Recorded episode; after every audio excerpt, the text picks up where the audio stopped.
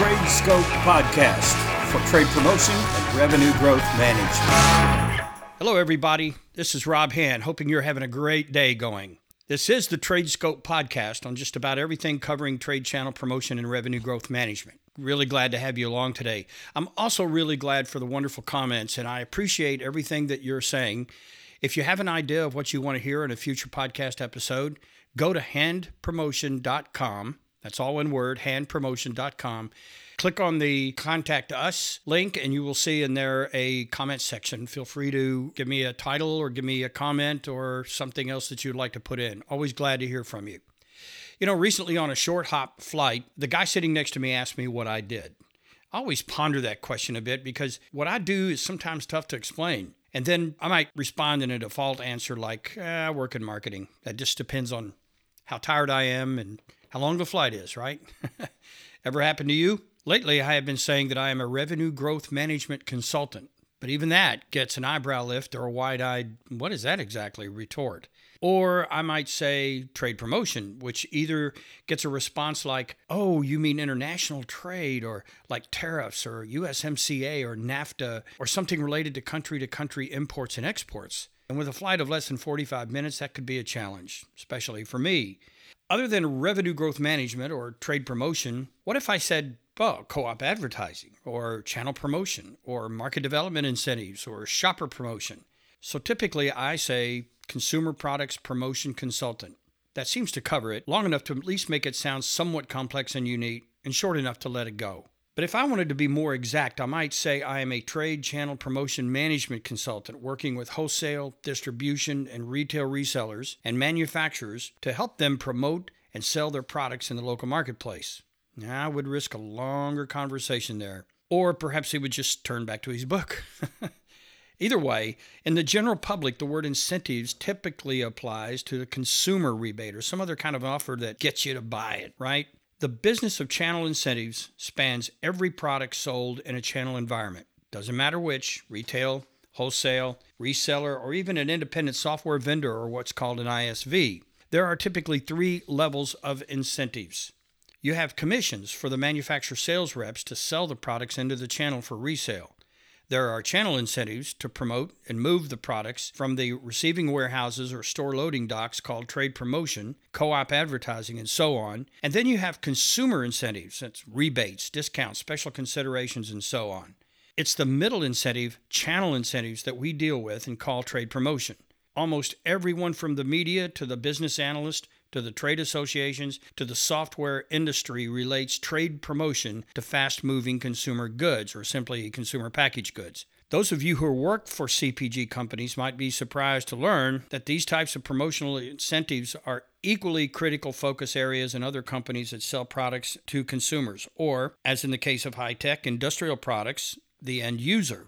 The truth is that other consumer product sectors like fashion, DIY hardware, sporting goods, lawn and garden products, housewares, or home furnishings, for example, have all their versions of trade channel promotion. They typically don't call it that, though, and the amount of money involved as a percentage of gross revenues generally falls far short of the average 27% of gross revenues trade spend of CPG. For instance, fashion co op advertising and promotion spend is about half of that for CPG. Automotive new cars are between 3 and 6% of gross revenue, high technology between 2 and 4%, and appliances running somewhere between 5 and 12%. On average, of course. So, not all that high, but still a big number, especially for super high ticket items like automobiles, computers, and farm implements. Today, I thought I would relate to you some of the nuances and distinctions those types of channel promotion programs have. First, let's talk about the nature of the programs themselves. Hailing from the same ancestry as trade promotion, these programs are based on a set of terms and conditions that the reseller channel customers have to meet in order to get the money. As opposed to the CPG trade promotion offers, where there is a formalized plan of specific tactics, timing, products, and costs to which the manufacturer, supplier, and retailer are eventually committed, these programs have a set of rules, if you will, that have to be adhered to before any payment is made. A major difference from CPG trade promotion exists for these programs. Resellers must physically request payment by submitting fully documented proof of performance claims directly to the manufacturer for auditing of compliance and eventual settlement. So then we're talking about reimbursement of actual costs of promotion activities, something that we have not done in CPG for over 50 years. Don't laugh. You CPG folks, that's the way it used to be in your company as well 50 years ago. And speaking of payment, these programs are typically settled via some sort of direct payment like a check or a EFT or even a blockchain transaction. But let's get to the settlement point later. The program rules will generally consist of a fixed set of terms and conditions, including eligibility, tactics or activities allowed, fund accrual requirements, and settlement. Now, before we get too far down the line, let's take a moment to understand what I have found to be a rather little known topic of regulatory and legal statutes that govern all of this type of activity, including trade promotion, by the way. And for today's purposes, let's cover the United States although most countries have their own similar regulatory requirements for the provision and consideration of manufacturer offered channel and trade financial incentives. It's all about protection of the small business from the larger ones, specifically discriminatory or predatory practices. Now, the specific law and guidance is in the form of the 1936 Robinson Patman Act, and more specifically, to promotion, a subsection of that act created something called the Guides for Merchandising Allowances and Other Merchandising Payments and Services. Now, this set of regulations contains the specific areas of definition of unfair acts and discriminatory practices that are expressly forbidden. These guides have been updated four times since 1960 alone and most recently in 2014. Look, at some later date, we will get into more detailed view of this key piece of standing legislation, but not in this podcast. For now, let's just simply say that this is the specific set of rules and regulations the United States government has been operating from in multiple cases involving promotion pricing and practice discrimination.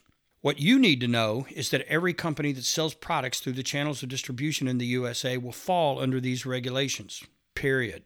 Because of that, promotion incentive programs have, for the most part, stayed true to the intentions of that law and have written and executed their terms and conditions tightly to control and prevent any discriminatory practices. So, as opposed to consumer packaged goods, more specifically fast moving consumer goods, these other manufacturers have formalized written promotion programs spelling out not only the terms and conditions for reimbursement or payment, but also containing language that supports prohibition of certain fundamental violations of the Robinson Patman Act and the guides. Some examples include coverage of price treatment to ensure against violation of discriminatory or predatory pricing, equality of eligibility language, and strong penalties for violation of the terms. In other words, you don't get your money if you don't follow the rules. The channel then has the responsibility to know the rules and follow them. However, what I just told you about the regulatory environment and the legislation controlling it results in every one of these programs spelling out specific rules of their own eligibility program eligibility, funding eligibility, and settlement eligibility. This language will be carefully written to distinguish between types of reseller customers and, therefore, the variation of treatment of terms and conditions. Now, this is all to ensure against discriminatory practices and eligibility of price policies. And next, let's talk about the money. These programs will have, in some cases, complex fund accrual requirements. So that's one difference from CPG, where it's rather simple an amount of money that's allocated and budgeted and then committed to a particular customer.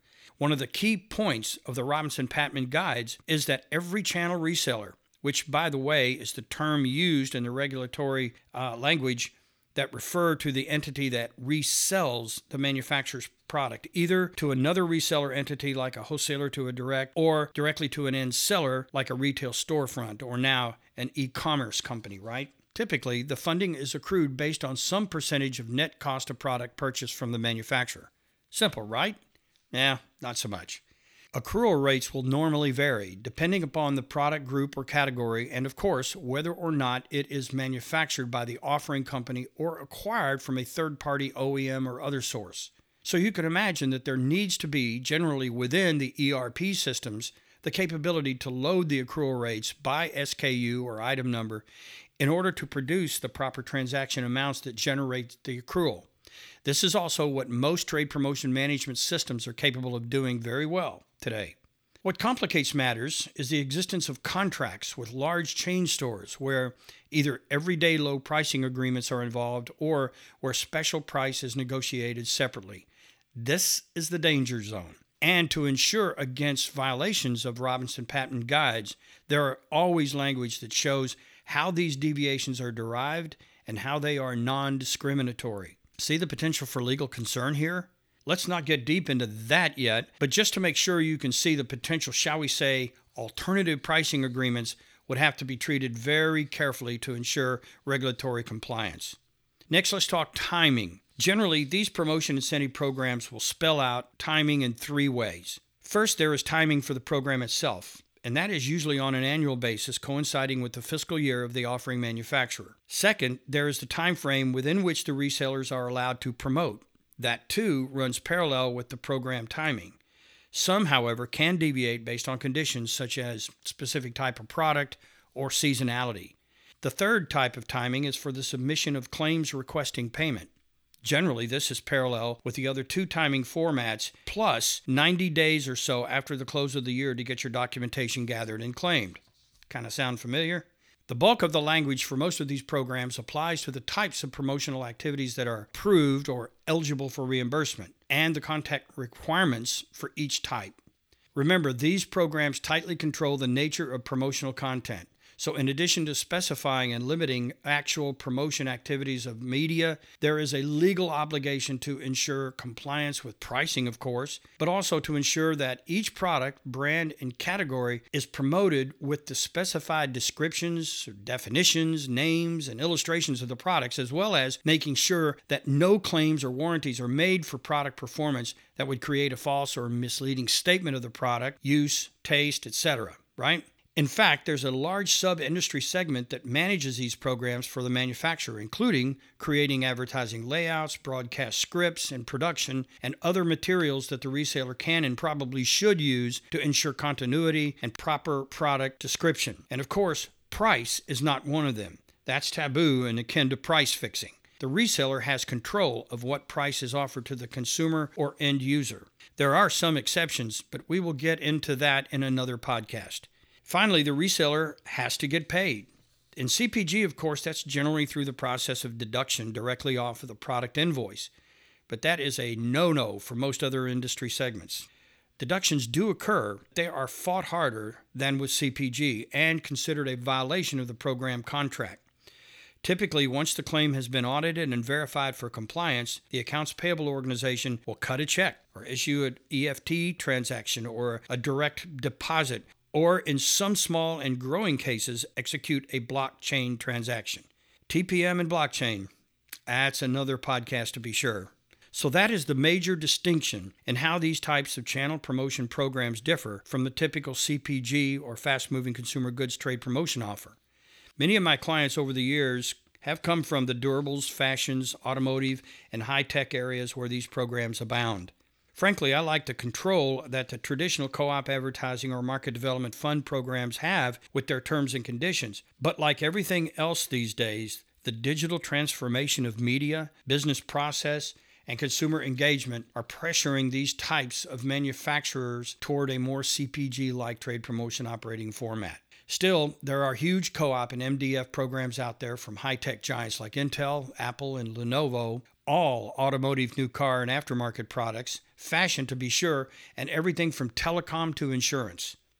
What is really sad is that there's really no measurement of these types of promotion program spending, not like there is in CPG. The estimates for global CPG trade spending is $3 trillion. But if you consider the total payments and all the variations of co op advertising, market development funds, and the myriad of other names for channel promotion incentive programs globally, that number is going to go sky high. With the increased focus on these types of financial activities, don't be surprised to see an increase in legal and regulatory action coming. And that's my two cents. So that's all for now. Thanks so much for joining me. Be sure to watch for the next Trade Scope podcast, available wherever you get your podcast as well as handpromotion.com. So until next time, this is Rob Hand saying be safe, be well, and be strong.